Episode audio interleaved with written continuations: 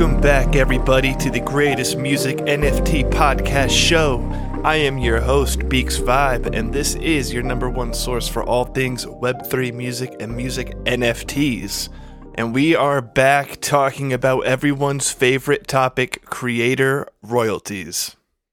And I didn't want to have to do it. I really didn't. I can't believe we're back here so soon talking about creator royalties once again. But for anyone that's been paying attention to kind of the crypto news this past week, there has been some big headlines relating to creator royalties getting screwed and pinched once again by some of our greatest centralized marketplaces. And this week, none other than the one, the only OpenSea now joining some of the other marketplaces in cutting creator royalties down to as little as 0.5% minimum creator royalties. And so in this episode this week we're going to get into what does this mean and really, you know, something I kind of want to present to everybody is taking a step back and kind of remembering where we are and wanting and why we want all of this decentralization stuff and what is it really all about. So, before we get to that, quickly just to kind of break down the headline a bit further. As of 12 months ago, you know, OpenSea was really the end all be all when it came to NFT marketplaces. They had over a 75% share of all trading volume when it came to NFTs in marketplaces. So, I mean, they were by far the biggest uh, leader in the category when it came to that. However, today, they are down to only retaining 15% market share in all of NFT trading volume. And what's happened? You know, we've talked about this. You know, we've already dedicated two episodes uh, to creator royalties and kind of giving my spiel on what it's all about and what does it all mean. But the long and short of it is these marketplaces are living and dying based off of a single metric, which is trading volume. And who does trading volume entertain or pander to. It's to like the it's the day traders, it's the speculators, it's the investors of crypto. And so certain marketplaces took a hard stance on cutting creator royalties. And what did this mean? And you know, when we talk about royalties, you know, everyone you know there are a couple different royalties right so there are the kind of intellectual property rights that you know coming from the music industry we think of royalties right so like mechanical royalties and things of that nature when songs are streamed or songs are purchased. But but there are also in the NFT world creator royalties. So there are kind of perpetual royalties as the NFTs are sold. And these are new innovation, or not innovations, but new iterations of royalties and mechanics of royalties because you know, this is early days of the technology and some of the kind of built in, embedded guardrails of such things like perpetual royalties aren't quite there with the NFTs. And so, what marketplaces did was they were accommodating to the creators, the people that even, you know, why marketplaces exist in the first place, right? It's because creators are making NFT projects that then get minted, bought, sold, traded, you know, and, and the story goes on. And for the hard work of the artist, you know, they got to enforce uh, a royalty that they wanted, and the marketplace would give them kind of general or gracious, you know, between 2% and, you know, 20% or whatever, between 0% and 40%, 50%, 100%, kind of up to the leaving it up to the creator as I believe it should be, which is saying, you know, you determine on the secondary market once it's kind of bought for the the initial purchase, obviously all the money goes to the creator. And then whoever bought that NFT can then choose to sell it, right? So then when they sell it, every time the NFT then goes and gets sold and resold, the artist or the original creator gets a percentage or a creator royalty based off of that. And it's a way to kind of keep a perpetual income stream coming in so that the creator can, you know, hopefully evolve the project, continue creating the project, you know, and things like that. So what's happened is that this week, OpenSea, which you know, within recent months was kind of staunchly standing behind creators. In fact, I'm going to read you a quote here. So, shout out to at music ben underscore eth on Twitter I'm following some of his blog covering this story. And two months ago, he interviewed an OpenSea VP of product. And the quote that the VP of product from OpenSea gave him was this Honestly, the idea of getting rid of creator royalties made no sense. End quote. And this was very much in line with publicly where OpenSea stood with the whole kind of public debate and discourse of this conversation, which is why we dedicated two full episodes to this topic already.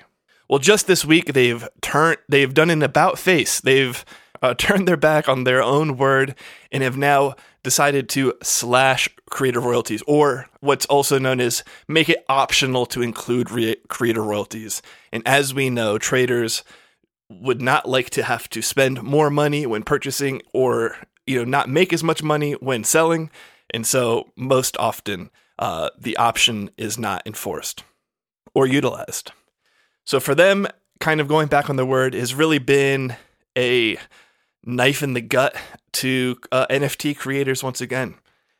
And so why does this make such a big deal? Well let's take a step back and remember kind of the idea of why we all want decentralization. Uh, just to kind of make a long story short, there's distrust within centralized entities, right? You know, starting from the 2008 financial and housing crisis, a lot of the world kind of realized that the leading lenders and banks and kind of the biggest institutional players were misallocating customer funds and and so much so that it was, you know, it led to a global recession. And it really led to the bad taste in everyone's mouths where it said, well, we can't even trust these people with our money because they obviously do bad things. So the push for a long time has been decentralization, meaning self sovereignty, meaning we will take care of our own goods and services because we don't trust the centralized entities and institutional players that were doing it for us. The problem, however, is that it's never just that easy to go from a centralized world to a decentralized world. The biggest problem in decentralization is the lacking of quality of life and ease of use of services and access and tools and resources. At the end of the day, self sovereignty is hard. It's difficult taking care of your own stuff. I mean, you've even seen things that happened with, you know, password savers, right? If you wanted to be self sovereign of your own passwords, what would that mean? Well, it would mean never using any type of password saver. It would mean only always making sure you have your own ability to remember, you know, multiple passwords or whatever it may be that you use and to never have to, you know, need any any other service or tool provided by another entity because that entity always has the potential to go out of business, to misuse, uh, you know, private data or to sell private, you know, your private data to a third party and, and all these kind of things, right? But the the reason I use this example is because there's an obvious quality of life improvement to a centralized service that is a password saver you know, because how many times do people forget passwords or they use multiple passwords? So here's this one stop shop, this kind of end all be all thing where you can kind of use all your accounts with all your passwords, and this one thing will kind of take care of it. And it eases such a quality of life improvement for you. So you never have to for- remember something. You don't have to be self sovereign because you can rely on this third party resource to help you. So it comes with pros and cons, right? And when we kind of read, when we relate what does it mean to be self sovereign and t- totally decentralized when it comes to NFTs? Well, it really starts, you know, then every NFT creator or artist has to know how to program and script their own NFT. And if that's the world that we all want to live in in down the road in the future, yes, that will be a decentralized world. Yes, that'll be a self-sovereign world, but it won't be an easy one right? There won't be any quality of life because a decentralized world doesn't really allow it, at least for the time being. In marketplaces is another obvious one, right? I mean, people want to be able to trade and sell and buy. And if you had to go to individual channels or outposts each time for each project or each one of one artist, that makes it really difficult to be able to browse or have any kind of ease of purchasing behavior, right? From kind of just a consumer behavior, economics, you know, user interface, right? Kind of kind of connecting all these things into what is that experience at the end of the day. So you have kind of marketplaces are kind of the first to prop up of these centralized beings, these entities where it's like, hey, we'll be a one stop shop. We aren't a publisher of any intellectual property, but we'll be a distributor of intellectual property, right? Kind of like they don't create the magazines, but they be- they are the newsstand that then sells the magazines so that the public is aware of what's available and can come make their purchases. The problem, though, with centralized entities is they have their own terms of service. And when they can go back and forth on what they, you know, believe is right or wrong, this is it once again where the creators always get the short end of the stick because they're the ones that have to bear and deal with the, the circumstances, the consequences. So it's a tough little situation, and that's why this kind of brings us back to the topic. Because as creators, you know, you have to think, well, what are we going to do? What are we going to accept? What do we want to live with? What do we want to put up with? Now, of course, OpenSea allows creator royalties to be enforceable. However, there's a huge caveat. And that caveat is it's your NFT is essentially blacklisted on every other marketplace if you are able to enforce those creator royalties.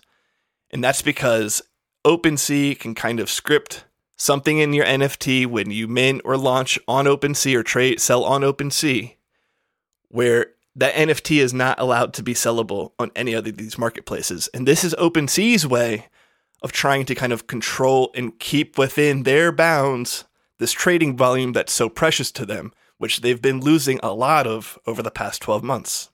And so now they've done the dirty deed, right? In the in the name of trying to bring back an interest creator royalties and this type of trading volume, the speculative day trading volume, which is really kind of of no use, you know, to the NFT market in a greater whole, but to OpenSea, it's kind of their lifeblood as a business because they get a little piece of that royalty, even though there's you know zero percent creator royalties. Believe me, OpenSea makes some money when when uh, NFTs are purchased and sold off their marketplace, and that's why it matters to them. So it's very unfortunate what's going on.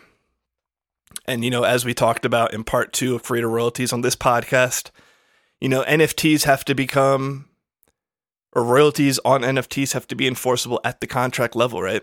I mean, the fact that it's up to a marketplace to make these kinds of terms of service and these hard and fast decisions where creators just have to deal with it. There's nothing they can really do. They can either opt in or opt out, right? I mean, it's that's simply what you can do. And so it's unfortunate because it makes it just really difficult to be omnipresent as a creator, meaning it's hard to be kind of multi chain. You know, once upon a time, you would think that OpenSea could be open to all ecosystems, to all cryptocurrencies, to all platforms. But now everything has gotten a lot more territorial because marketplaces don't want to share their customers, they don't want to share their trading volume. And so, because they're in this kind of aggressive war of trading volume, which, in my opinion, it shouldn't even really be the main metric that these marketplaces are having to go off of to deem what's you know success for their companies. But that's where we are. So, just wanted to touch on this episode, and you know, it's been kind of all about the news. OpenSea, who is trying to stand, I think, by artists and creators and do the right thing have gone back in their word because at the end of the day, losing market share is uh, in no one's best interest. So they're down, creators are down, everyone's taking losses, uh, and that's where we are. So we're going to come back at it next week with a couple new topics. We're going to always stay up to date with what's going on in the news. It, you know, you can always follow and keep up to date with everything that's going on in this podcast on Twitter at TGM NFT Pod. Of course, you know that's short for the greatest music NFT podcast show. I am your host, Beaks Vibe, and this is your number one source for all things music NFTs and Web3 music. I think I flip flop those two sayings every other episode, and that's perfectly okay with me. And so we will see you all next week, same time, same place. We will see you right here. See you then.